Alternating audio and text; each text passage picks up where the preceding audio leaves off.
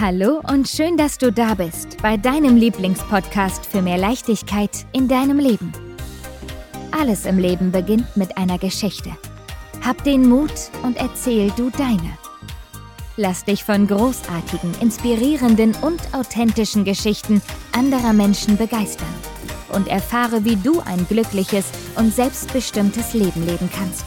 Diese Folge ist eine Kooperation mit Mia Boss dem Online-Magazin für Power- und Businessfrauen. Herzlich willkommen bei einer neuen Folge von Seelengeplapper, dem Podcast für mehr Leichtigkeit in deinem Leben. Es gibt keine allgemein gültige Antwort auf die Fragen des Lebens. Was für den einen funktioniert, muss für den anderen nicht zwingend funktionieren. Es gibt jedoch bestimmte Konzepte und Praktiken, die uns helfen können, ein authentischeres und erfüllteres Leben zu führen. Eines davon ist das spirituelle Aromatherapie-Coaching von Rosalie Herrmann, die heute bei mir zu Gast ist. Was sie genau macht und wie sie überhaupt dorthin gekommen ist, wo sie jetzt ist und was sie alles erleben durfte und musste, das erzählt sie uns heute in dieser Podcast-Folge. In diesem Sinne, herzlich willkommen, liebe Rosalie. Dankeschön für die schöne Anmoderation. Ja. Ich freue mich sehr, hier zu sein. Wie geht's dir denn? Mir geht es gut, danke, danke. Ich hoffe, dir geht es auch gut. Ich freue mich jetzt, dass wir hier zusammen sind und wieder ja. quatschen, das zweite Mal schon. Nach zwei Jahren. Ja, nach zwei ja. Jahren. Krass, wie die Zeit vergeht. Also es kommt mir noch gar nicht so lange vor, muss ich ehrlich Nein, sagen. Stimmt, ja, mir auch nicht. Weißt du ungefähr, wann es noch war, die erste Aufnahme? Oh, nee, ich habe gar keine Ahnung. Es war im, im, Februar vor zwei Jahren, circa. Krass. Ja. Und Krass. ich habe ich hab ja äh, ich schon kurz gesagt, ich habe mal kurz wieder reingehört und ja, es ist trotzdem sehr spannend gewesen, weil sich in diesen zwei Jahren extrem viel getan hat. Bei dir und auch bei mir und darüber werden wir dann auch sprechen. Stell dich doch bitte einfach mal kurz vor für die, die dich noch nicht kennen und ähm, falls ich noch irgendetwas vergessen habe zu sagen über dich, dann hast du jetzt die Möglichkeit dazu. du hast das schon super gemacht. Also klar, ich bin Rosalie, ich bin Coach und Aromaberaterin und ähm, ja, habe mein Unternehmen jetzt so seit über ein Jahr, habe mich nebenberuflich selbstständig gemacht, bin jetzt in der Vollzeitselbstständigkeit seit ja, März, also eigentlich noch recht frisch, muss ich sagen. Ähm, genau, und wohne in Chemnitz mit meinem Freund schon sechs Jahre zusammen. Und ja, mehr gibt's glaube ich, gar nicht so viel zu sagen. Du kannst mich ja jetzt alles fragen. Das Wichtigste ist für mich, wie alt bist du eigentlich? Ich bin 24 unglaublich, wie jung, ja, das gibt's ja gar nicht, dass, dass du so jung warst damals noch, wie ich dich damals das erste Mal interviewt habe. Also dazu komme ich dann nachher auch, weil ich ja deine ja. Transformation auch so verfolgt habe. Ich glaube, du bist bis jetzt die jüngste im Bereich ähm, ähm, äh, Persönlichkeitscoaching beziehungsweise ähm, Selbstmanagement oder Selbstliebe finden, mit der ich zu tun gehabt habe, weil ich kaum jemanden in deinem Alter kenne, der schon gedanklich und ja, spirituell so weit entwickelt ist wie du. Ähm, ja. meine Frage ist jetzt einmal zuallererst, weil du bist ja wirklich sehr, sehr jung.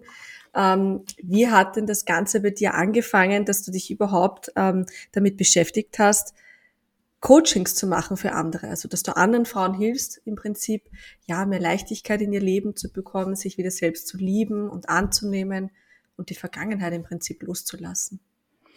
Ja, also ähm, es war ein recht langer Weg. Also ich versuche mal nicht so weit auszuholen. Ich habe ähm, Zeit. genau, okay. Ähm, ja, also ich hatte viele Jahre, mit meinem zwölften Lebensjahr ging das so los, dass sich ähm, psychosomatische Erkrankungen bei mir eingeschlichen haben, äh, mit vielen Krankenhausaufenthalten, ähm, Magenschleimhautentzündungen, chronische Blasenentzündung und, und, und. Und ich war immer sehr geprägt von Schmerzen, ähm, hatte es nicht immer unbedingt leicht in der Schulzeit.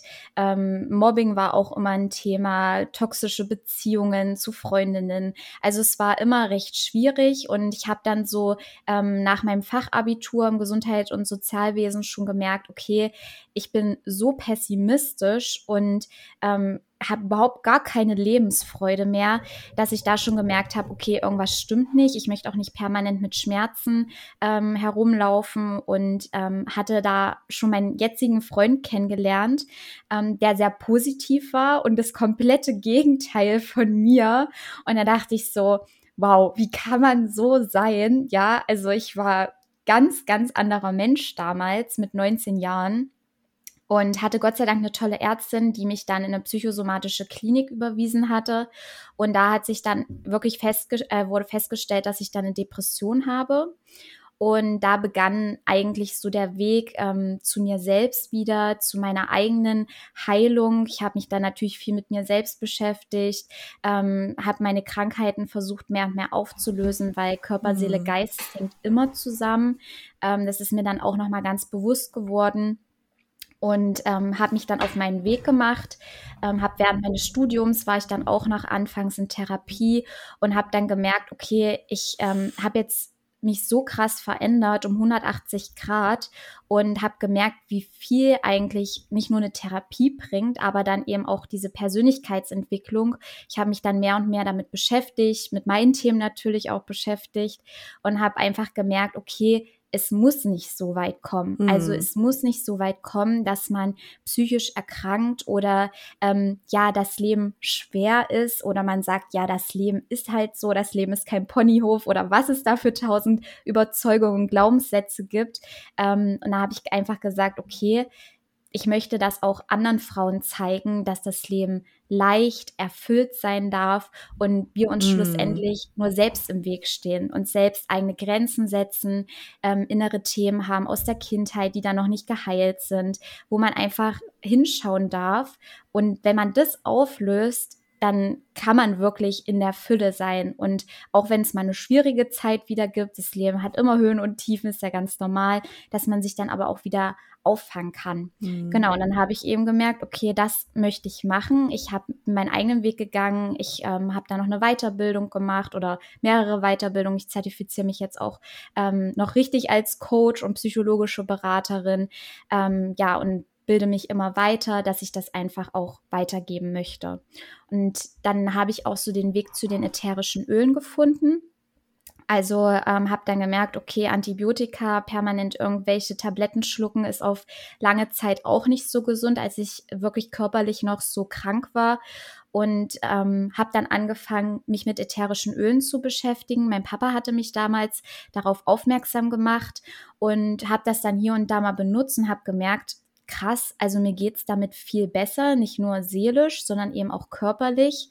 Und habe dann angefangen, mich mehr und mehr auch mit diesen Themen zu beschäftigen, mit der Aromatherapie und habe dann gemerkt, das kann man so super verbinden einfach. Mhm. Und dieser ganzheitliche Ansatz, den ich ja auch für mich in meiner Heilung gemerkt habe, genau den möchte ich auch weitergeben. Diese mhm. ganzheitliche Sicht, die, finde ich meiner Meinung nach auch im Gesundheitssystem oft fehlt ähm, und habe dann gesagt, gut, das packe ich alles zusammen. Damit mache ich mich selbstständig oder fange erst mal an, was auf Instagram zu teilen, so ein bisschen meine Geschichte zu erzählen, die Stigmatisierung aufzulösen.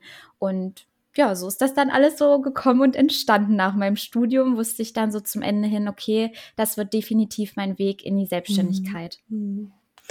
Sag, ich würde jetzt gerne nochmal so zurück auch in deine Jugendzeit. Wie hat sich das dann eigentlich bei dir geäußert, diese Depressionen? Oder wie, wie, wie war mhm. das für dich? Also, ich muss sagen, es war eine sehr schwere Zeit. Also ich war ähm, sehr viel am Weinen. Also bei mir hat sich das so geäußert. Ich glaube, ich war viele Jahre depressiv. Also nicht nur mit 19, wo das dann festgestellt wurde. Ich glaube, es war ein sehr schleichender Prozess. Also ich war sehr negativ eingestimmt. Ich hatte wenig Freude, ähm, habe viel geweint und bei mir war es auch oft so, dass ich mich nicht wirklich so zeigen konnte, wie ich bin. Also ich weiß nicht, wie du es kennst, äh, wie du es wahrnimmst, aber man fragt ja doch oft, wie geht's dir? So hm. zum Einsteiger haben wir es ja, ja auch ja, ja, genau, gemacht. genau, ja. Und bei mir war das immer so, dass ich gesagt habe, ja, passt schon. Hm. Oder geht schon oder so oder alles gut. Aber innerlich sah es so düster in mir aus. Ich war so traurig. Ähm, aber ich hatte auch das Gefühl, ich kann das nicht äußern, weil viele Menschen verstehen mich einfach nicht oder sagen, ja, das wird schon, das ist jetzt einfach nur eine schwierige Phase. Und ich musste auch sagen, da ich da so krank war körperlich auch und permanent Bauchschmerzen, Übelkeit, Krämpfe hatte und sonst was, ähm, war das natürlich auch nochmal eine zusätzliche Belastung einfach, ähm, dass ich da wirklich auch teilweise sagen musste, ich hatte da nicht mehr so die Lebensfreude, hm. die, ich sag jetzt mal, andere Kinder mit 12, 14 oder was weiß ich hatten. Das ist halt schon krass, weil du wirklich extrem jung warst, ja. Ich meine, hat es ja. irgendwie ein einschneidendes Erlebnis gegeben, außer das Mobbing in der Schule, wo du sagst, ähm, das war eigentlich der Auslöser, weil es ist, wir kommen auch dann nachher noch zum Thema, dass die, die Arbeit mit dem inneren Kind, ja. Mhm. Das heißt, gab es da einen Moment, wo du sagst, das könnte wirklich der, der, der Auslöser dafür gewesen sein? Unabhängig jetzt vom Mobbing in der Schule. Also den, diesen Knackpunkt, den man da mal so schön sucht, den habe ich so nicht gefunden. Mhm. Also ähm, es gab viele Ursachen dafür. Ähm, zum einen, dass ich halt wirklich geglaubt habe, dass ich nicht gut genug bin, ähm, dass meine Leistung nicht ausreicht. Äh, in der Schule war ich jetzt auch nicht so die Überfliegerin. Ich hatte es mal sehr schwer. Ich war damals auch sehr schüchtern und verträumt und musste zu Hause immer viel machen. Ähm, ich habe auch so immer so mitbekommen, dass man sich sehr anstrengen muss für seine Erfolge, hart arbeiten, immer kämpfen also hm. Kämpfernatur war ich schon immer. Das ist zwar auch positiv, klar, dadurch bin ich sehr ehrgeizig, aber ich hab, war ständig im Kampf nicht nur mit mir selbst, sondern auch ja mit den Dingen, mit den alltäglichen Dingen, mit der hm, Schule. Mm. Ähm, und das war, glaube ich, so vor allem der Knackpunkt. Und bei mir ging es auch dann eben viel um dieses ähm, Kontrolle halten, dadurch die Kontrolle haben, wenn ich mich anstrenge, ähm, immer funktioniere und perfekt bin oder versuche perfekt zu sein, ja, dann wird das schon alles werden. Ähm, ich glaube, das waren so vor allem die großen Punkte, ähm, dass es dass es mir so schwer fiel, auch einfach ich zu sein und mhm. auch mal mhm. loszulassen und ähm, ja, mich einfach hinzugeben, meinem Schmerzen, meiner Traurigkeit. Mhm. Sag, haben deine Eltern das mitbekommen oder ähm, ich meine, haben, haben die da, wie sind ja. die eigentlich auf dich zugekommen? Sind sie auf dich zugekommen oder hast du gesagt, so ich kann nicht mehr oder? Ja, also meine Eltern, die waren immer für mich da und ähm, die haben sich auch große Sorgen um mich gemacht, mhm. weil ich mhm. immer der Typ war, der gesagt hat, jeden Tag mehrmals, ich will nicht in die Schule, ich will nicht in die Schule. Mhm. Und ähm, ich stelle mir das für meine Eltern auch schwierig vor, als ich damals das permanent gesagt habe und die auch gemerkt haben, mir geht's nicht gut, dann permanent Kranken Krankenhausaufenthalten mit Magen-Darm-Spiegelungen und, und, und. Mhm. Ähm, also die haben sich schon Sorgen gemacht, aber ich glaube, dadurch, dass ähm, dieses Thema, diese psychischen Erkrankungen so stigmatisiert werden einfach immer noch. Also ich denke, es ist schon besser geworden, habe ich das Gefühl. Aber damals war es einfach noch mal anders vor paar Jahren. Ähm, und die hatten auch nicht so die Berührungspunkte damit. War es, glaube ich, für sie auch einfach schwierig, das zuzuordnen. Mhm. So daran auch vielleicht zu denken, ja, das könnte ja das und das sein. Und es ist ja nun mal so, wenn man zum Arzt geht, dann wird immer nur das Symptom behandelt. So war das natürlich ja. bei mir auch. Da hat ja niemand gefragt, ja, sie, äh, das Kind kommt jetzt permanent wegen Magenschleimhautentzündung. Ja, was könnte denn die Ursache dahinter sein? Das hat ja, ich sag mal, niemanden interessiert. Mhm. Ähm, und so ging das eben immer weiter, bis ich dann mit 18 oder so, ja, ich glaube mit 18, an eine richtig gute Hausärztin gekommen bin, die dann auch irgendwann gesagt hat, wir haben alles ähm, abgeklärt, ähm, die Diagnostik, alles gemacht. Es kann jetzt nur was Psychisches, irgendwie was Psychisches damit im Zusammenhang sein und hat mich dann eben überwiesen in die Klinik, wo ich dann auch acht Wochen war. Und das war das Beste, was mir passiert ist. Mhm. Also wirklich, da bin ich immer noch total dankbar, dass sie gesagt hat, hier mach das, ähm, das tut dir gut und ich auch von mir aus gesagt habe, ich mach das jetzt. Also mhm. ähm, damals waren da meine Eltern oder ja auch nicht so begeistert, weil sie ja auch Angst hatten, okay, vielleicht kommt sie ganz wesensverändernd zurück. Das war ja immer so, man hat da nicht so viel drüber gesprochen, nicht so viel drüber gewusst. Aber ähm, ja, das war so mein Lichtblick, wo dann alles hm. besser wurde. Du schön, weil ich habe ja eine ähnliche Geschichte. Ich war ja selber auf einer Rehabilitation ja. und ich weiß, wie unheimlich wichtig das ist. Aber sowas, also, also ich glaube, funktioniert hat es wahrscheinlich nur deswegen, weil du ja vorher schon gesagt hast, dass du eine extrem starke Kämpfernatur bist, ja. Und ja. ich war auch so, ich habe immer gesagt, ich will leben, ja, und ich, ich will das Leben auskosten und ich will noch mehr erfahren, ja. Also ich will mich da gar nicht zu sehr jetzt in, in, in diese Depression weiter hineinschieben, weil es eh schon so mühsam war, ja. Und das deswegen finde ich das auch sehr wichtig, da auch bewusst Hilfe anzunehmen. Und ich habe schon mal eine Podcast-Folge äh, gemacht zu diesem Thema, dass es ganz wichtig ist und dass es völlig normal ist und dass es auch völlig okay ist, dass man sich professionelle Hilfe sucht. Ja, in der heutigen Gesellschaft ja. ist es immer noch manchmal ein Tabuthema, was ich immer noch traurig finde, dass ich meine, du gehst ja auch zum Arzt, wenn du dir jetzt das Bein brichst oder wenn du Schnupfen hast oder wie auch immer. Aber wenn die Seele gebrochen ist, trauen sich die wenigsten dorthin und das hat wahrscheinlich auch den Grund, weil viele Angst haben, sich der Vergangenheit zu stellen. Und ja. es ist nun mal so, dass es immer mit der Vergangenheit zu tun hat, ja. Und früher war ich auch so, dass ich gesagt habe, ah, komme nicht mit dem, ja. Es hat nichts mit meiner Kindheit zu tun, ja. Ist aber so, ja. Es hat immer damit zu tun, weil die Prägungen entstehen in unserer Kindheit, also die Hauptprägungen zwischen dem zweiten und siebten Lebensjahr. Was auch immer passiert, ja, es prägt sich halt einfach und das äußert sich dann auch in unserem Jugendalter, wenn wir dann in die Pubertät kommen. Das ist natürlich eine super äh, spannende Phase, gerade auch für, für Mädchen, die ihre Periode bekommen. Ja, die ganze Welt ja. steht Kopf ähm, die Gefühle, ja, und äh, verliebt und dieses und jenes und ah, ich bin ja schon erwachsen und du brauchst mir nicht sagen. Also wir glauben, wir kennen die ganze Welt, aber im Endeffekt wissen wir gar nichts, ja. ja. ähm, aber deswegen, ich, ich finde das super und wie war das denn, diese acht Wochen für dich dort? Ähm, Hat es da für dich die ersten paar Wochen ja, so den Moment gegeben, wo du gesagt hast, das hilft mir nicht? Oder wo du mal kurz gemeint hast, ah, was mache ich da überhaupt? Mhm. Also es war, es war so, dass ich, ähm, also erstmal war es eine Gruppentherapie mhm. größtenteils und ich dachte mir so, hä, also ich kann mich doch da jetzt nicht fremden Personen so mhm. äußern. Mhm. Und am Anfang, ähm, ja, hast du dann eben deinen Stuhlkreis da ähm, mit dem Therapeuten oder der Therapeutin und ähm, jeder erzählt dann so ein bisschen was von sich und du und ich saß da die ganze Zeit und dachte mir so, oh mein Gott, also was ich ja jetzt für Probleme und Emotionen habe, das ist ja nichts nichts. Ja. Also, was, was soll ich denn da jetzt sagen? Ja. Ich komme mir total bescheuert vor. Mhm. Ja, aber ähm, klar, am Anfang habe ich erstmal nur so zugehört, aber irgendwann kam dann auch der Punkt, wo, wo es einfach aus mir geplatzt ist. Und ich muss sagen, es tat unfassbar gut. Also ich würde jedem so eine Gruppentherapie empfehlen. Ich mache ähm, heute auch noch Gruppencoachings, weil ich gemerkt habe, jeder hat zwar seine Geschichte, ähm, aber dadurch können wir uns super gut untereinander verstehen. Jeder hat ja irgendwo ähnliche Probleme, ähnliche mhm. Überzeugungen und dadurch kann man sich so gut den Raum halten, vor allem wir Frauen auch.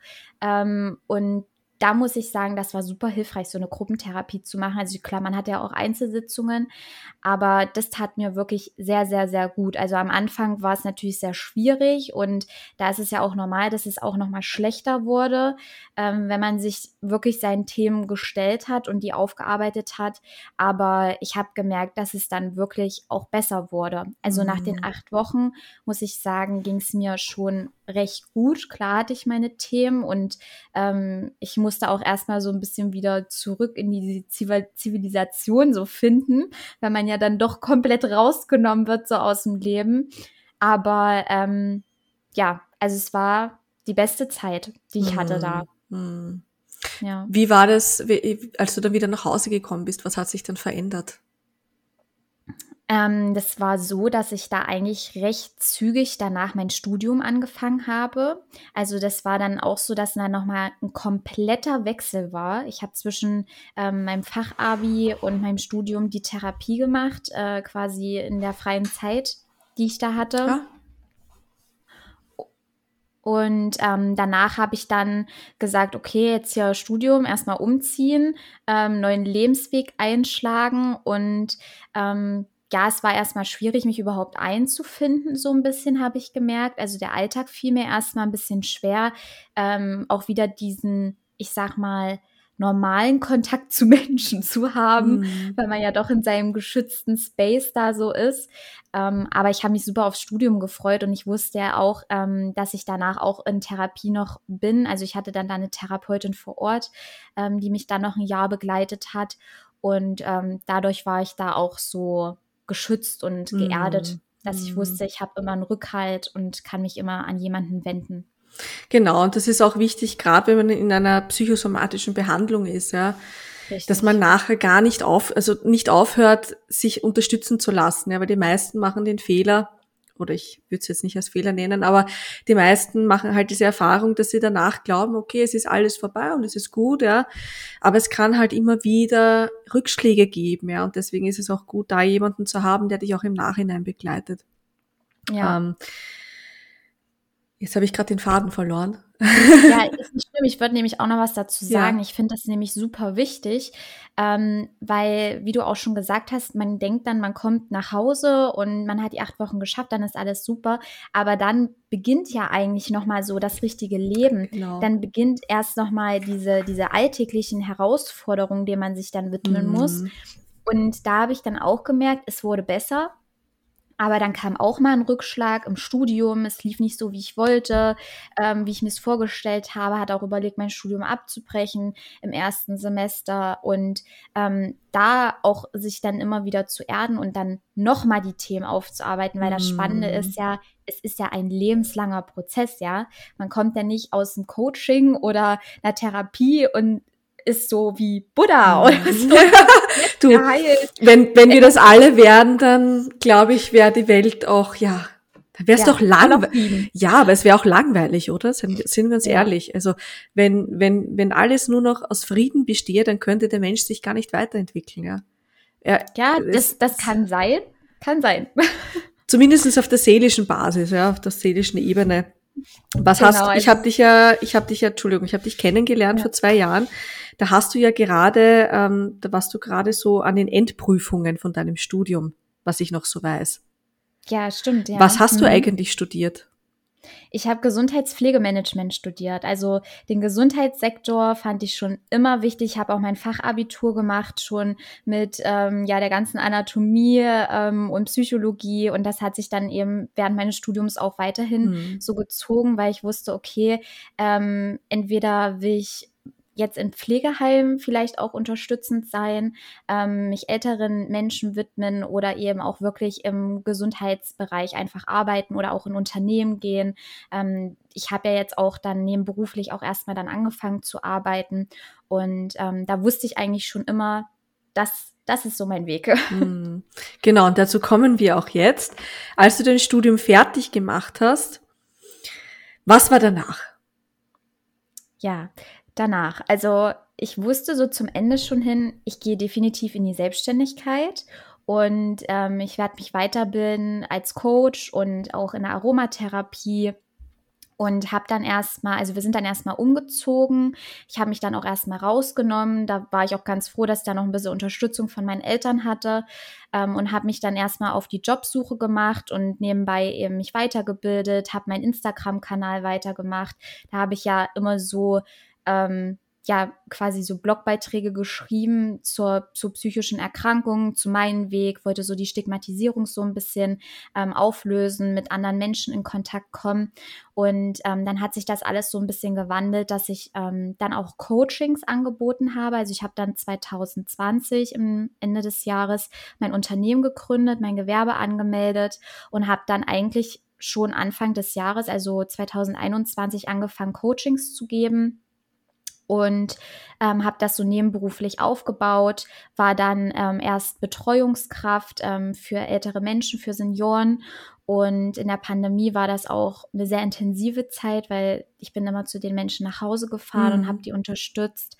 Ähm, dann habe ich gemerkt, okay, das brennt mich irgendwann aus ähm, und kann das auch schlecht vereinen mit meiner Selbstständigkeit, weil das war ja so der Fokus, da wollte ich ja hin und ähm, bin dann wieder zurückgegangen zur Bundesagentur für Arbeit. Da habe ich schon während meines Studiums gearbeitet und war da im Gesundheitsmanagement wieder angestellt ähm, bis Februar diesen Jahres und habe dann eben nebenberuflich einfach meine Selbstständigkeit so weitergemacht. wenn ich dann zu Hause war. Das ist auch spannend. Ich sehe im Hintergrund ähm, deine ganzen Öle. Übrigens ein tolles ja. Regal. Ich habe gesehen, dass du das geschenkt bekommen hast. Sieht echt ja. super schön aus. Wie bist Danke. du eigentlich zu diesen Ölen gekommen? Also wann hat, wann hattest du quasi die ersten Berührungen damit, wo du auch gesagt hast, das hilft dir persönlich? Ähm, das war so 2017, 18. Da habe ich so angefangen, mit den Ölen zu arbeiten. Ähm, genau, mein Papa hat die mir einfach mal mitgebracht. Ähm, hatte da einen Kontakt geknüpft ähm, von so einem Unternehmenskreis oder so und ähm, meinte, hier, probier das doch mal aus. Mit deinen Beschwerden ist mal vielleicht was anderes, ein anderer Ansatz. Und das hat mir dann am Anfang habe ich so gedacht, naja gut, okay, probierst du hier, probierst du da mal, da habe ich das noch nicht so intensiv gemacht habe dann aber gemerkt, da eigentlich ist das schon eine ganz gute Sache, war. Du musst dir keine Gedanken hm. machen über irgendwelche Nebenwirkungen. Du kannst sämtliche Öle probieren. Ähm, ich meine, es gibt so viele Öle, auch wenn nur zehn Prozent aller Pflanzen weltweit als ätherisches Öl genutzt werden kann, aber es gibt trotzdem, zehn Prozent ist ja trotzdem sehr, sehr viel. Hm. Und ähm, ja, habe dann angefangen, mehr und mehr Öle ja, mir zu kaufen, mich damit zu beschäftigen und die einfach in meinen Alltag einfließen zu lassen. Und habe mich dann irgendwann als Beraterin ähm, bei doTERRA, also über doTERRA beziehe ich die Öle, ähm, dann als Beraterin da quasi ähm, weitergebildet, einschreiben lassen, ähm, war dann in so einem Team und ja, so hat sich das dann alles entwickelt. Ich bin gerade so beseelt von, von deinem Werdegang, weil ich, ich, ich bin immer noch so geflasht, weil du erst 24 bist, ja. Und für mich fühlt sich das an, als wärst du schon ein ganzes Leben auf dieser Erde, ja. Und das hört sich jetzt verrückt an, aber für mich klingst du nicht wie eine 24-Jährige.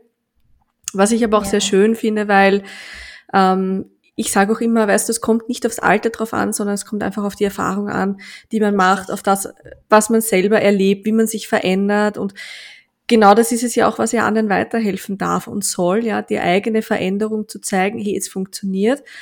Und deswegen finde ich das auch so super spannend, dass du im Prinzip deine Depressionen losgeworden bist, ja. Ähm, weil ja viele Menschen sagen, ich, ich kannte sehr viele jetzt auch, ähm, haben sich bei mir gemeldet, ja, ich habe Depressionen schon seit 25 Jahren und natürlich ähm, fühle ich mit diesen Menschen mit, weil ich es weiß, wie es in dieser Situation war.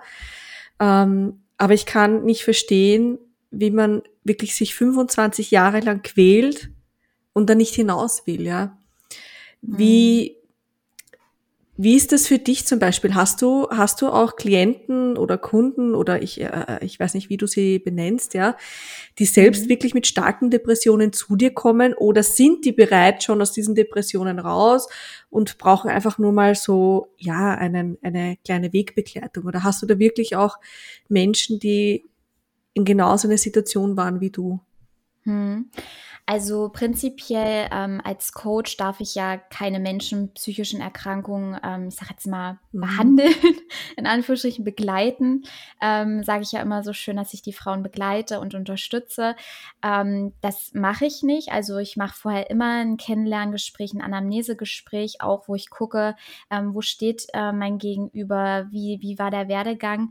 Ich hatte ähm, schon viele Berührungspunkte, wo auch ähm, Frauen bei mir waren, die schon psychische Erkrankungen hatten, ähm, über Depressionen, ADHS, das war Schlafstörungen, Panikattacken, also das gab es schon, aber dann waren die entweder schon in Therapie und denen ging es schon besser und mhm. es gab mhm. nur hier und da noch so ein ähm, paar, ja, Schrauben, die zu drehen waren oder dass man sich nochmal anders damit beschäftigt hat, weil äh, Coaching und Therapie ist ja auch nochmal ein anderer Ansatz. Jeder mhm. Coach hat sich ja auch anders irgendwie weitergebildet oder eine andere Spezialisierung.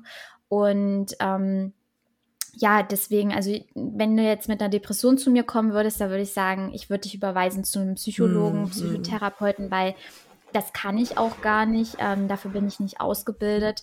Ähm, aber wenn man jetzt wirklich auch starke Emotionen hat, wie Traurigkeit, ähm, auch so eine depressive Phase, dann gucke ich natürlich, in welchem Ausmaß ist das? Bin ich die richtige Ansprechpartnerin dafür? Oder ähm, merke ich schon, okay, das geht in eine psychische Erkrankung und ähm, ich kann jetzt hier nicht die unterstützende Person sein. Ähm, genau. Jetzt bist du kurz weg gewesen. Ah. Scheinbar hast du, ja, scheinbar hast du immer noch Probleme mit dem Internet. Weil das oh Bild nämlich manchmal hängt, aber du, das kann wahrscheinlich auch daran liegen, dass du vielleicht irgendwo lebst, wo halt das Internet, ja. Es ist aber ein gutes Zeichen, weil dann ist weniger Strahlung. Ne? das stimmt. ähm, genau, weil ähm, ähm, jetzt habe ich gerade den Faden verloren. Was hast du jetzt gesagt? Also ich habe gesagt, dass ich immer gucke, wo steht der Mensch, bin ich die richtige Ansprechperson oder überweise ich dann am Psychologen? Genau, ja. Und da, das finde ich ein, ein, eine sehr gute, also da hast du es gut angegriffen auf dieses Thema. Und zwar ist es wichtig, dass man sich gut abgrenzen kann, dass man sich schützt auch, weil nicht, dass am Ende dann derjenige zu dir sagt, ja, aber du hast dir gesagt, ich soll das tun, ja. Und das immer so eine mit Vorsicht zu genießen. Deswegen habe ich auch gesagt, grundsätzlich äh, jeder, der ein Problem hat oder der Fragen an mich hat, darf sich gerne an mich wenden. Aber sobald eine schwere psychosomatische Erkrankung da ist, kann ich euch nicht helfen, ähm, weil ich erstmal nicht geschult dafür bin, weil ich ja die Möglichkeit gar nicht dafür habe. Und ich hatte selber so einen Fall jetzt vor ein paar Wochen, ähm, der sehr spannend war. Sie, diese Person, hat mir immer wieder gesagt, ja, wie wie stark sie eben in ihrer Vergangenheit noch lebt und ungefähr in deinem Alter, ich glaube, ich glaube ein Jahr jünger war sie als du. Und ich habe ihr gesagt, schau, das Einzige, was ich dir sagen kann, was dir wahrscheinlich aber jetzt nicht helfen wird, ist, dass du lernst loszulassen und zu vergeben, mhm. ja. Das ist halt der erste Schritt zu vergeben, ja. Und wenn aber jemand zu mir dann permanent sagt, ja, ich kann und ich will nicht, ja, dann weiß ich schon, okay, die Person ist da bei mir nicht richtig, ja. Die muss, die muss da mal ganz tief in sich rein und da braucht sie halt womöglich wirklich professionelle Hilfe. Dann hat sich aber auch herausgestellt, dass sie eben schwere Depressionen hat, was sie mir eben vorher nicht gesagt hat, dass dann eben noch so Sachen in der Kindheit passiert sind und so mhm. weiter. Und das ist so weit gegangen. Das Spannende war, ähm, dass sie mir dann persönlich sogar vorgeworfen hat, dass ich all diese Dinge nicht erlebt habe in meinem Leben. Und dann habe ich mhm. mir gedacht, hey, das hat doch anscheinend funktioniert, ja, weil es triggert sie, ähm, dass ich ganz offen darüber sprechen kann, ja, weil ich es vergeben konnte und weil ich losgelassen habe. Und deswegen finde ich so, so wichtig, ja, es auch wirklich auch mal so in sich hineinzuspüren. Und wenn man das nicht kann, ist es okay, wenn man sich Hilfe holt, ja, aber da auch mal richtig reinzuspüren, warum verletzt mich das jetzt so, dass eine andere Person das gerade äußert, ja. Das hat ja im Endeffekt dann nichts mit dieser Person zu tun, sondern das hat mit mir etwas zu tun. Und ich habe mir früher auch schwer getan, ähm, bei diesen Dingen wirklich hinzuhören, weil ich es nicht sehen wollte. Ja, ich habe es genau ja. gewusst. Ich habe es immer gewusst, ja, aber ich wollte nicht hinhören, weil es einfach viel zu sehr schmerzt und es sagt niemand, dass das Leben einfach ist und es sagt niemand, dass es einfach ist, dorthin zu kommen, um mehr Leichtigkeit zu bekommen. Es ist ein verdammt schwieriger Weg und das Hinschauen, ich habe heute einen Post gemacht, das tut halt wirklich weh.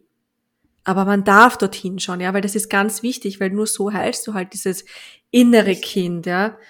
Und ähm, ja, du machst ja auch innere Kinderarbeit, habe ich gelesen. Also du, du, ich schätze mal, dass du dich auf das Thema fokussierst. Was genau machst du? Wie schaut denn das dann aus in so einem Coaching? Oder ja. genau, was machst du da?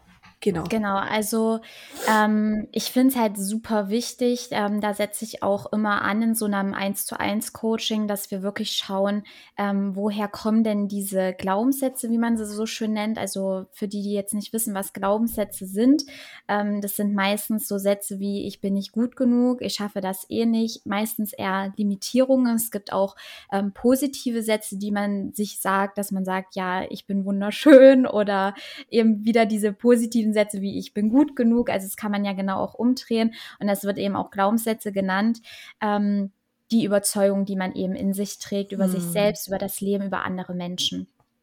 Und da setze ich immer an, dass ich gucke, ähm, was, was für Themen gab es in der Kindheit. Also von den Sachen, die du mich vorhin auch gefragt hast. Ich gucke, ähm, gab es irgendwo mal wirklich einen schmerzhaften, ähm, eine schmerzhafte Erfahrung.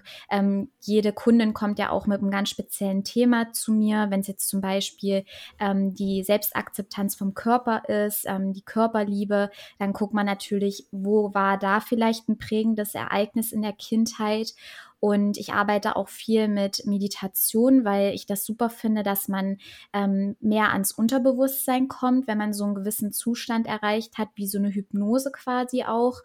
Ähm, das mache ich auch sehr gerne. Ähm, klar, mit dem Schatten- und Sonnenkind arbeiten. Es gibt ja immer diese zwei Anteile in uns und das dann eben auch wieder zu heilen, positive Routinen zu finden, ähm, diese Glaubenssätze zu lösen und umzuwandeln in positive Glaubenssätze. Ähm, ich arbeite auch mit Ressourcen vor allem, weil oft ist es ja so, ähm, wir denken, wir müssten uns total viel ändern oder bräuchten total viel im Außen. Aber das Spannende ist ja, wir kommen ja als vollkommenes Wesen zur Welt. Wir haben alles in uns, ähm, um uns selbst zu heilen und haben das ganze Potenzial in uns. Und das Schöne ist, wir tragen alle Ressourcen in uns, um ja wieder nach vorne zu schauen, wieder in unsere Kraft zu kommen, selbstbewusst zu sein, uns zu lieben, zu akzeptieren, wie wir sind, weil irgendwann haben wir das eben verlernt, haben eine Erfahrung gemacht und gesagt und das auf uns bezogen, dass wir nicht gut genug sind. Jetzt zum Beispiel, wenn wir jetzt bei dem Glaubenssatz bleiben und ähm, da wieder hinzuspüren und zu schauen, okay, das habe ich damals übernommen für mich, aber das ist ja jetzt eigentlich nicht mehr meine Wahrheit. Mhm. Und eigentlich möchte ich ja wieder in meine Kraft kommen und das kann ich ja auch, weil als ich zur Welt gekommen bin oder in den ersten Jahren, habe ich ja, war ich ja der Überzeugung, dass ich vollkommen bin, dass ich mm. richtig bin, so wie ich bin. Und ähm, das ist immer die schönste Arbeit, die ich mache und ähm, total wertvoll und wo ich auch merke immer, wo ich nicht nur bei mir selbst gemerkt habe, aber auch bei meinen Klientinnen, ähm, dass sie hier die größten Sprünge machen. Also wenn man das erkennt, da loslässt, dann auch vergeben, vergibt, also Vergebungsarbeit ist ganz wichtig, mhm. ähm, dass man da wieder schon einen ganz anderen Blickwinkel bekommt über sich aber auch über andere Menschen, zum Beispiel, wie du es vorhin gesagt hast, mit den Triggern, wenn jemand dann wieder negativ mit mir spricht, dass man sich dann zum Beispiel auch besser abgrenzen kann. Also es geht ja alles so Hand mhm. in Hand. Mhm. Und ähm, da finde ich die innere Kindarbeit super hilfreich und wichtig. Ähm, man kann auch mit Aufstellungen arbeiten, das mache ich auch manchmal ganz gerne. Ich gucke da wirklich, wenn man jetzt so ein 1 zu 1 Coaching hat, was braucht mein Gegenüber. Mhm. Genau ich finde auch wichtig, dass man sich ähm, mit seiner äh, Vergangenheit auch wirklich versöhnen kann. Ja, ich habe heute einen Post gemacht ähm, zum Thema eben. Äh, warte, ich kann dir das mal ganz kurz vorlesen. Und zwar, wenn du deine alten Verhaltensmuster loslassen kannst, dann erkennst du eigentlich dein wahres Potenzial. Und dann hat mir jemand darunter geschrieben, und wenn du dich mit der Vergangenheit versöhnst, und das finde ich so unglaublich wichtig, ja, weil nur, mhm. wenn du diesen Schritt schaffst, ja, dann existiert die Vergangenheit nicht mehr. Du, du weißt, sie war ein Teil von dir und ich nutze sie heute, und das ist ja auch das Spannende, ich nutze all das, was ich in meiner Vergangenheit habe, heute für das, was ich jetzt hier mache mit meinem Podcast, ja. Also Richtig. ich, ich sehe das sogar als, als unglaubliches Potenzial und manche, manch einer würde sagen, ja, aber wie kannst du und ähm, der hat dich doch geschlagen und dieses und jenes. Ja, ich bin aber, es hört sich verrückt an, aber ich bin dankbar dafür. ich meine, ich kann das total nachvollziehen. Es ist so, es ist nicht so, dass ich geil drauf bin, es nochmal zu erleben, ja. Ja. Aber hätte ich das alles nicht erlebt, weißt du, dann könnte ich diese Impulse heute nicht geben, ja, dann könnte ich nicht so im Frieden mit mir leben. Und ich merke auch, dass ich sicher auch noch immer wieder jeden Tag mich darin üben darf, ähm, gewisse Verhaltensmuster loszulassen. Das Spannende war nämlich auch, dass ich als Kind, ähm, wenn du dir meine Podcast-Folge angehört hast oder wenn du sie dir mal anhörst, ist sehr, sehr spannend, weil ich über meine frühe Kindheit spreche. Ähm, und ich hatte enorme Probleme mit dem Essen. Also mhm. ich, ich war, ich habe echt ein Stück Hühnchen im Mund gehabt und es hat eine Stunde gedauert, bis ich das zerkauen und runterschlucken konnte. Also ich musste essen lernen. Mhm. Ich möchte jetzt nicht zu viel erzählen, weil die Folge ist wirklich sehr, sehr spannend. Und heute merke ich sogar, es wird viel, viel besser, ja. Aber ich habe manchmal diesen, diesen scheiß Futterneid, ja. Ich will mein Essen nicht teilen. es, ist nicht, es ist nicht so, dass ich es nicht will, ja, ja, aber manchmal kommt dieses, immer wieder so ein bisschen zurück und denke mir, ach, wieso eigentlich, ja? Ich bin ja gar nicht mehr in der Vergangenheit. Ich habe ja alles, was ich, was ich will und was ich mir wünsche und ich kann, ich habe so viel, so viel ja. da, es ist so viel Überfluss hier. Ich brauche ja gar keine Angst haben, dass ich nichts bekomme, ja. Und das ist auch das, was uns einfach durch diese Kindheitsprägungen, wir können oft gar nichts dafür, ja. Aber diese Kindheitsprägungen sind einfach enorm wichtig, wenn man später, bei mir hat es 35 Jahre gedauert. Du hast das schon mit deinen 24 erleben dürfen.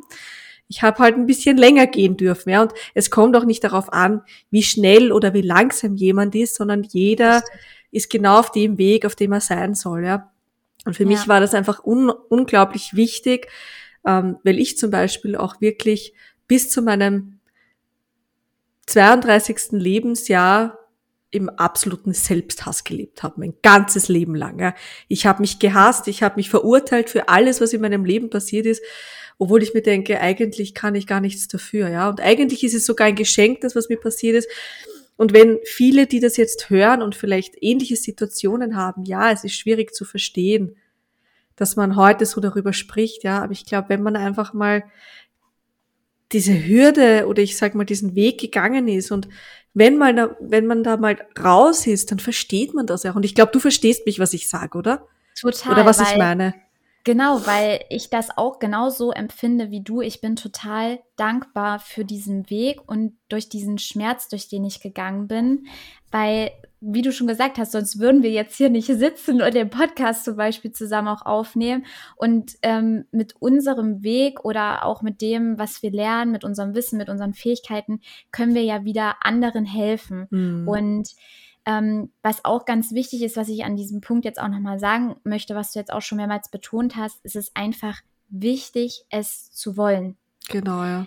Das ist der einzige Schlüssel. Du mhm. musst wollen, dass sich etwas in dir, in deinem Leben verändert. Mhm. Und wenn du das nicht wirklich aus ganzem Herzen willst, dann wird auch dieser Moment, wie, wie wir jetzt hier sitzen, darüber sprechen oder dass wir jetzt ein erfülltes Leben führen und sagen, ja, das Leben darf leicht sein oder mein Leben ist leicht und erfüllt, dann wird das so bei dir auch nicht eintreten. Das hört mhm. sich jetzt extrem hart an, aber ich habe das zum Beispiel auch gemerkt, ich wollte dann wirklich, dass sich was ändert. Ich hab, bin da durchgegangen und wie du auch gesagt hast, es war nicht leicht, es war sehr schmerzhaft, aber ich habe extrem viele positive Sachen aus meiner Vergangenheit mitnehmen können. Ähm, gelernt, welcher Mensch ich sein möchte, mhm. wer ich nicht mhm. sein möchte. Mhm. Und habe das heute in mir integriert. Und ähm, genauso kann das jede andere Person auch erreichen.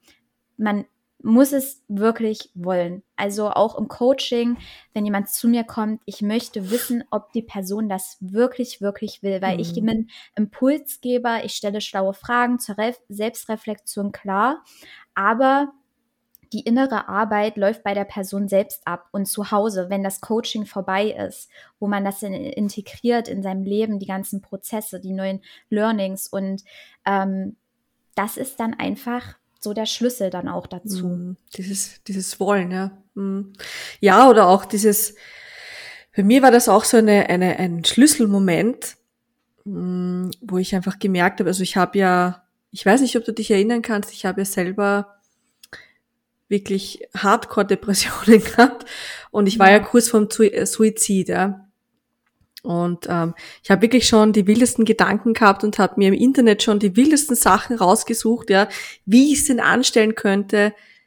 Und jetzt kommt das Verrückte, ohne dass es mir weh tut. Und, mhm. und da ist es schon, ja. Das heißt, eigentlich will ich ja gar nicht, ja. Aber ich habe irgendwie gerade in dem Moment keinen anderen Ausweg gefunden, aus dieser Situation, in der ich war, rauszukommen.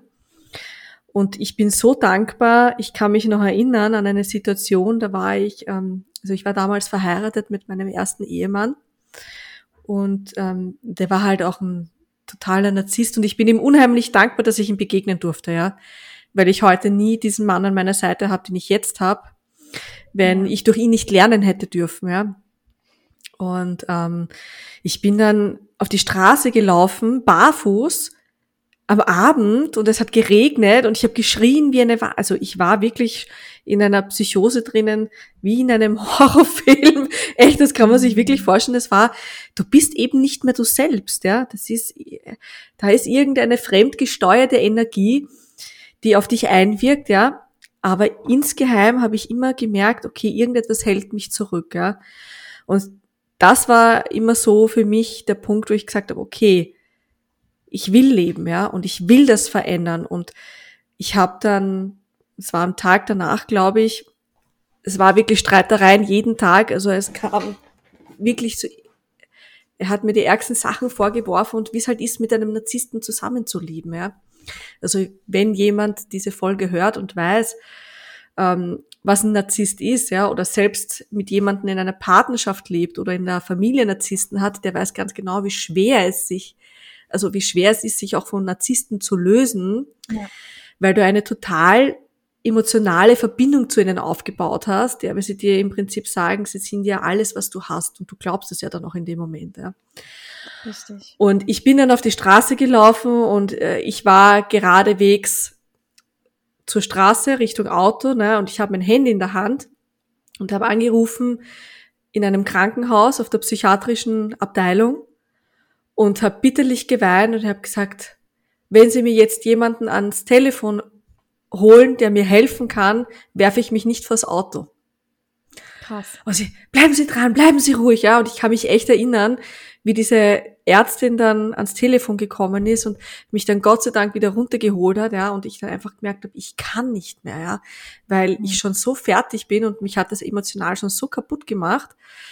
Ähm, und das Schwierige war aber dann auch wieder zurückzugehen äh, und die Gedanken nicht weiter zu haben. Ja. Und das war auch so der erste Schritt, wo ich mir dann helfen habe lassen. Ich war natürlich immer noch sehr stark beeinflusst, damals von meinem Ex-Mann. Was ich damit sagen will, ist eigentlich, ja, ähm, dass wenn der Wille da ist, zu leben und wenn man etwas verändern will, ja, dann bitte mach das und lass es nicht ewig lang anstehen, ja. Und ich bin froh, dass es bei mir nur ein paar Monate gedauert hat. Ich kenne Leute, die mir erzählt haben, die seit 15 oder 20 Jahren mit jemandem zusammenleben, der so ist, ja. Und das, ich ja. glaube, das hätte ich nicht überlebt, ja. Das hätte ich, das hätte ich meinem menschlichen Körper und meiner Seele nicht antun wollen, ja.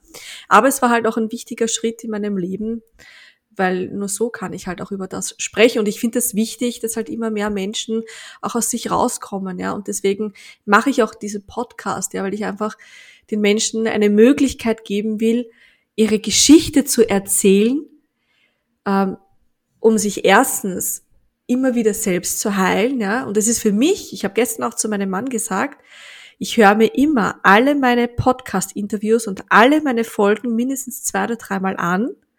Schön. Und er lacht dann und sagt, wieso? Sag ich, soll ich dir sagen, das ist wie, als würde ein Coach mir gegenüber sitzen, ja. Weil für mich ist das wie, als würde ich mich selbst coachen in dem Moment. Und dann verstehe ich immer mehr und mehr. Ja, in, in dem Moment, wo ich jetzt mit dir rede, ich verstehe, was ich sage, ja, aber es, es werden dann einfach viele Dinge nachher nochmal noch bewusster, ja, und wo ich mir denke, okay, das war jetzt echt cool, ja, das habe ich gebraucht, ja. ja. Und genau deswegen mache ich das. Also in erster Linie mache ich das natürlich für mich, aber in zweiter Linie eben auch für Menschen, die eben die Hoffnung brauchen, ja, die jemanden brauchen, der ihnen sagt, hey, ich bin durch diese Scheiße gegangen, aber ich habe es rausgeschafft, ja. Und ja gerade dieses Bild Depressionen, es ist, ganz ehrlich, es ist eine Volkskrankheit geworden. Ja, Depressionen sind weit verbreitet. und, weit verbreitet. und gerade, und gerade, genau, und gerade auch in der Zeit von der Pandemie hat sich das natürlich jetzt extrem, ja, vermehrt, würde ich jetzt sagen. Ja. Umso mehr sind auch Menschen wie du gefragt, ja, oder Menschen, die im, im Coaching-Bereich sind, die einem da helfen können, rauszukommen. Ja, das stimmt. Und ich glaube, es sind so viele, die sich halt auch nicht trauen und deswegen halt auch der Podcast, ja, weil es eben, der muss sich ja nicht bekennen, dass er sich jetzt diese Podcast-Folge anhört, ja. Also ist ja, was ich zum Beispiel auch oft gemerkt habe, ist bei vielen Coaches, dass sie, ähm,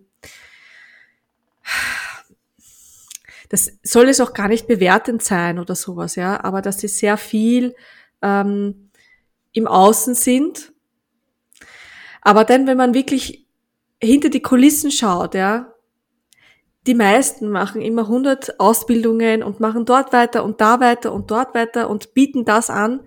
Aber im Endeffekt sehen die wenigsten wirklich genau hin, dass eigentlich größte Arbeit an sich selbst stattfinden sollte, ja, um das dann wirklich weiterzubringen. Und deswegen können halt oft auch Falschinformationen weitergeleitet werden. Deswegen finde ich es einfach wichtig, ähm, dass man zuerst mit sich selbst im Reinen ist, ja. Und ja. das kann aber auch das ganze Leben dauern, ja. Das heißt jetzt nicht, dass ich der all erfüllte Mensch bin, dass ich der total geheilte Mensch bin, ja. Ich habe, wir haben tagtäglich unsere, ah, ja, unsere, unsere Aufgaben, die uns, ich würde sagen mal, triggern, ja. Mich triggern viele Dinge, aber ich ja. versuche dann halt auch irgendwie wieder in die Ruhe zu kommen, ja. Zum Beispiel das politische Thema, was halt gerade aktuell ist, ja. Ich sag's dir ganz ehrlich, es interessiert mich nicht mehr.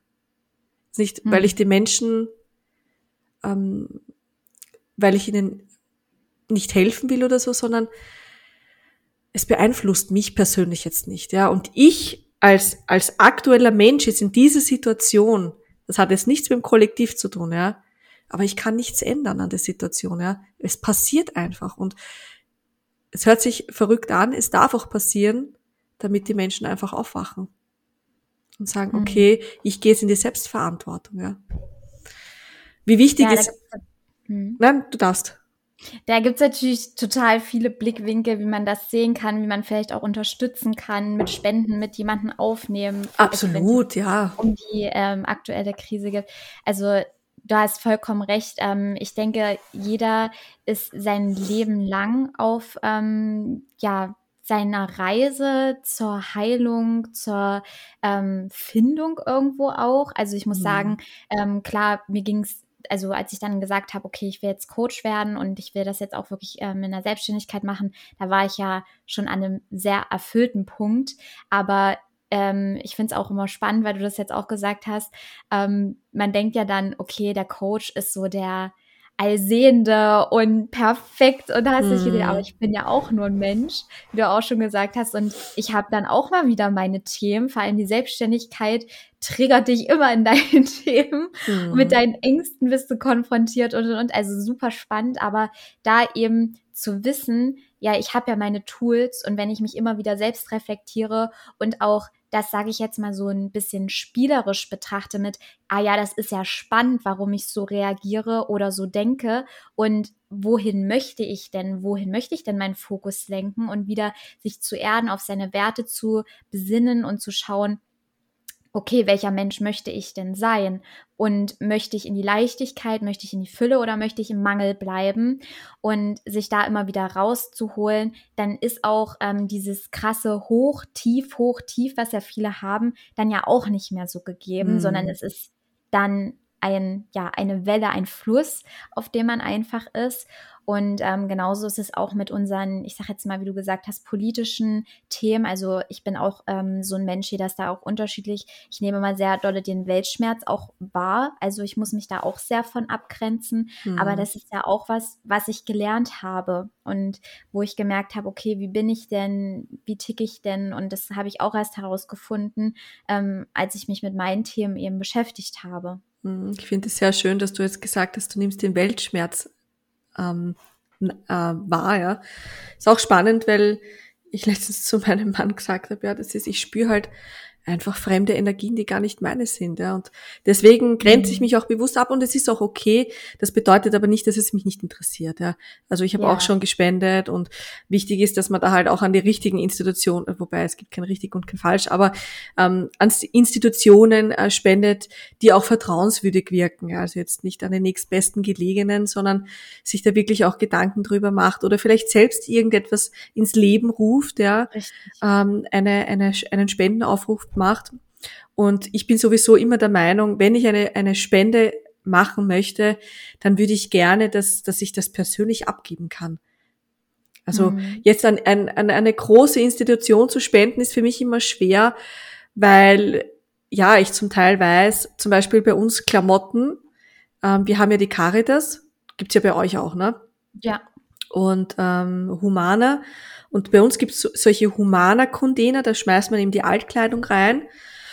Und ich gehe mit dieser Intention dorthin, indem ich mir denke, ich spende diese Kleidung, die eigentlich noch vollwertig ist und wirklich gut zu tragen ist, an Menschen, die bedürftig sind.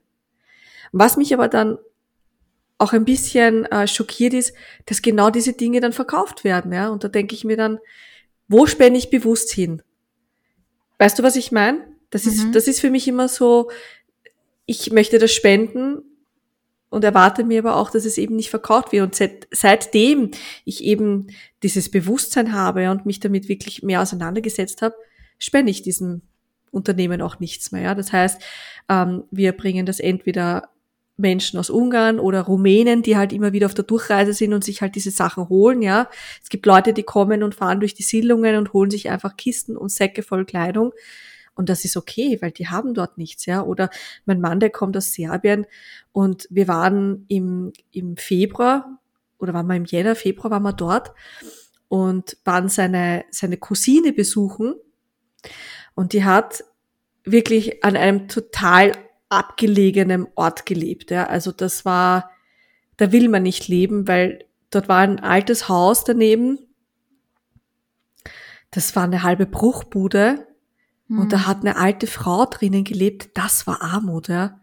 Und mir sind so, mir hat so das Herz geblutet, ich hab, mir sind die Tränen gekommen, dass ich mein ganzes Geld, was ich hatte bei mir, ich bin ausgestiegen und habe sie gegeben. Ich habe gesagt, ich, ich kann das nicht anschauen, ja.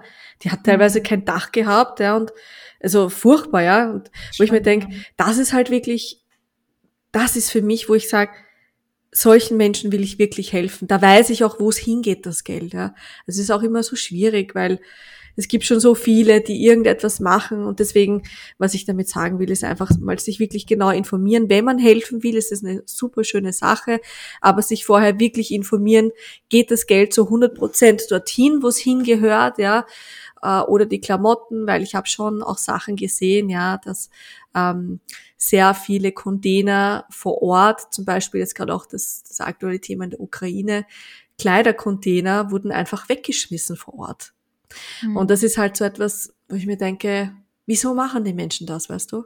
Ich, ich, mhm. das, das, das tut mir halt dann weh. Und das ist auch der Grund, warum ich bewusst sage, ich beschäftige mich damit nicht. Wenn ich etwas tun will, dann mache ich das auf meine Weise.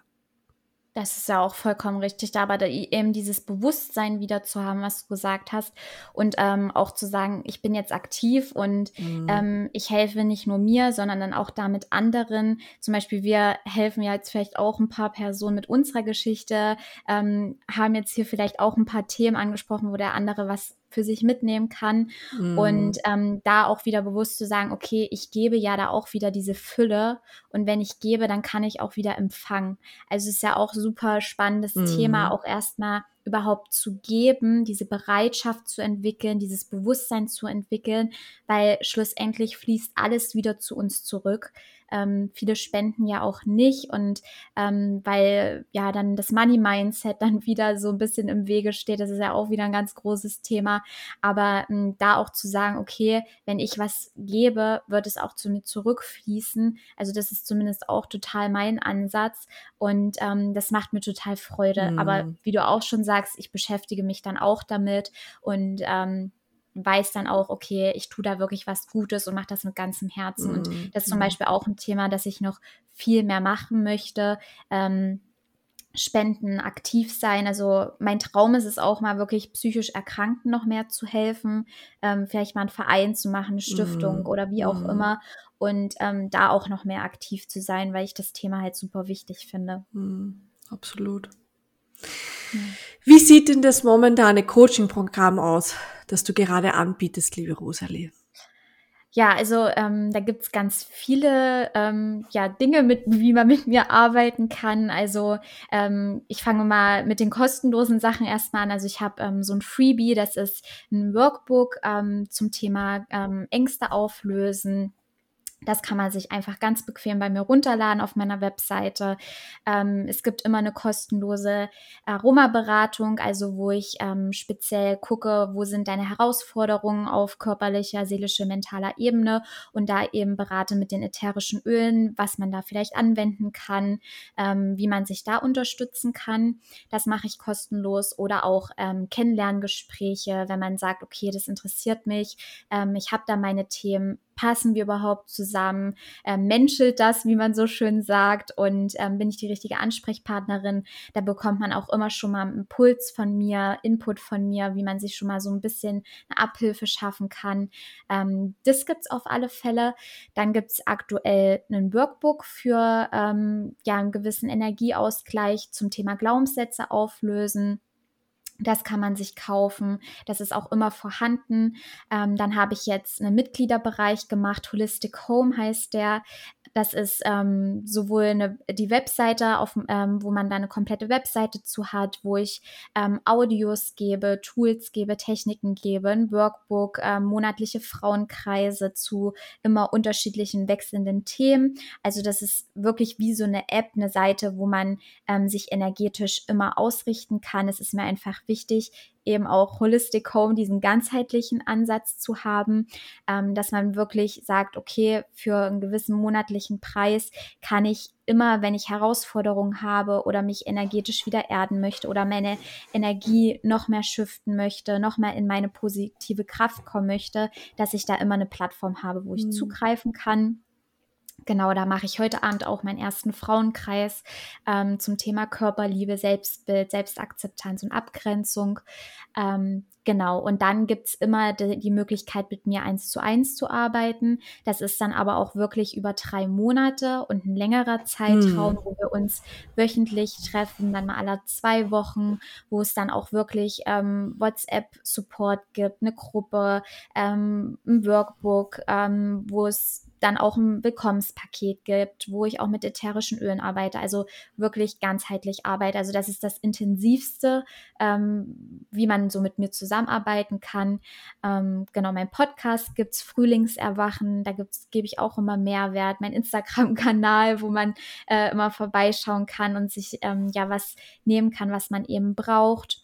Und ähm, genau, jetzt plane ich aktuell ein Retreat für den Sommer. Hm. Ähm, da freue ich mich schon sehr drauf. Hoffe, dass sich ein paar Frauen anmelden.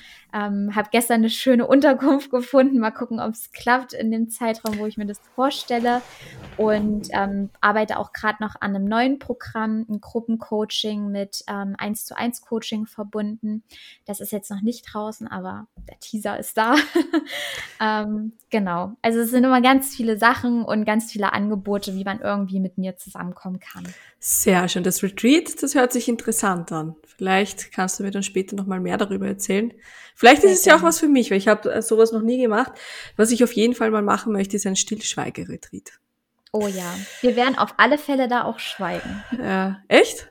Okay. Ja, hm, also es ist ja überhaupt erstmal ähm, die Herausforderung, überhaupt mal eine Stunde zu schweigen und nichts hm. zu machen. Hm. Das ist ja schon. Wie lange wird dieses Retreat dauern? Von Freitag bis Sonntag will ich es erstmal okay, machen. Okay, genau. Das heißt, auf Instagram findet man, unter, äh, findet man dich unter dem Namen Rosalie Hermann, ist das richtig? Oder hast du da? Genau, oder Hermann unterstrich Rosalie. Okay. Genau. Und eine Webseite hast du auch, wie nennt sich die? www.rosaliehermann.de. Das heißt, dort kann man dann quasi alles nochmal ganz genau nachlesen. Richtig, da genau. findet ihr alle Informationen ja. zu mir, zu meinem Werdegang, alles Mögliche. Und auf Instagram, wenn er mir da folgt, da seid ihr auch immer up to date. Hm, schön. Ich bin super stolz auf dich und ich finde das so cool, danke. dass du mit deinen 24, du wirklich, also du inspirierst mich, weil ich denke mir so jung, Wahnsinn. Ich kenne niemanden, wirklich, ich habe noch nie jemanden kennengelernt in deinem Alter, der, der schon so weit ist. Was mir aber aufgefallen ist, dass die Generation, also dass deine Generation immer mehr in dieses Bewusstsein kommt. Also mir fällt das schon ja. auch auf, ja, dass sich viele in deinem Alter viel mehr mit dem Thema Selbstliebe und solche Sachen beschäftigen, auch mit dem Thema Holistik. Ähm, ich wusste nämlich vor zwei Jahren gar nicht mal, was dieses Wort überhaupt bedeutet oder wenn überhaupt vor einem Jahr. Es war mir gar nicht bewusst, ja. ja. Ähm, aber ich finde das so, so, so spannend und so schön, wie du dich entwickelt hast, ja, und wie du dich noch entwickeln Danke. darfst, ja. Und ähm, ja, es ist jetzt eine Stunde. Schau, das, ich, ich, ja, deswegen, deswegen sage ich auch immer, dass es gibt keine Zeitbegrenzung. Es darf so lange dauern, wie es dauern darf. Und dennoch bedanke ich mich jetzt erstmal für, für die Zeit, die du mir da auch geschenkt hast und für diese, diesen wertvollen Input. Und ähm, jeder, der jetzt da auch zuhört, also jede Frau, hast du nur Frauen in deinen Kursen oder? Ja, also okay. ich spezialisiere mich auf Frauen. Okay, genau. also jede Frau, die da jetzt zuhört und die das Gefühl hat, die Rosalie wäre genau die richtige für mich. Ähm, wie gesagt, ihr findet sie auf Instagram und auf ihrer eigenen Seite unter www.rosaliehermann.de. Da könnt genau. ihr dann nochmal alles ganz genau nachlesen. Und ähm, dieses Interview wird auf jeden Fall auch auf YouTube hochgeladen. Das heißt, ihr könnt das Ganze auch dann nochmal so ein bisschen live. Es gibt ja Menschen, die wollen die Gesichter auch dazu sehen. Ja. Deswegen mache ich das auch, ja, weil ich finde das nämlich unglaublich wichtig, ähm, wie auch die Mimik und die Gestik ist. Erst dann entscheide ich nämlich sogar, ob die Person sich auch für mich stimmig anfühlt. Ja.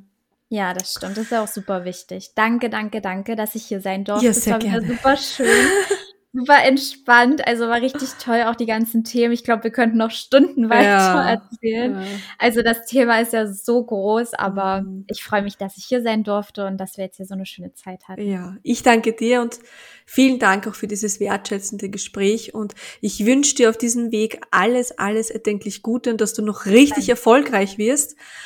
Und ähm, wer auch Interesse zu den Ölen hat, sie macht alles auf Instagram. Also ich folge da ja auch, da könnt ihr ruhig mal reinschauen, ist sehr, sehr spannend. Und ähm, in diesem Sinne, ich wünsche dir ganz viel Liebe und dass du noch richtig erfolgreich wirst in deinem Leben. Und mit deinen 24 Jahren bist du das ja jetzt schon. Ähm, wer weiß, vielleicht machen wir in zwei Jahren dann noch einmal ein Interview. wer weiß, was sich denn getan spannend. hat, oder? Ja, machen wir alle zwei Jahre so ein, ein Interview, genau.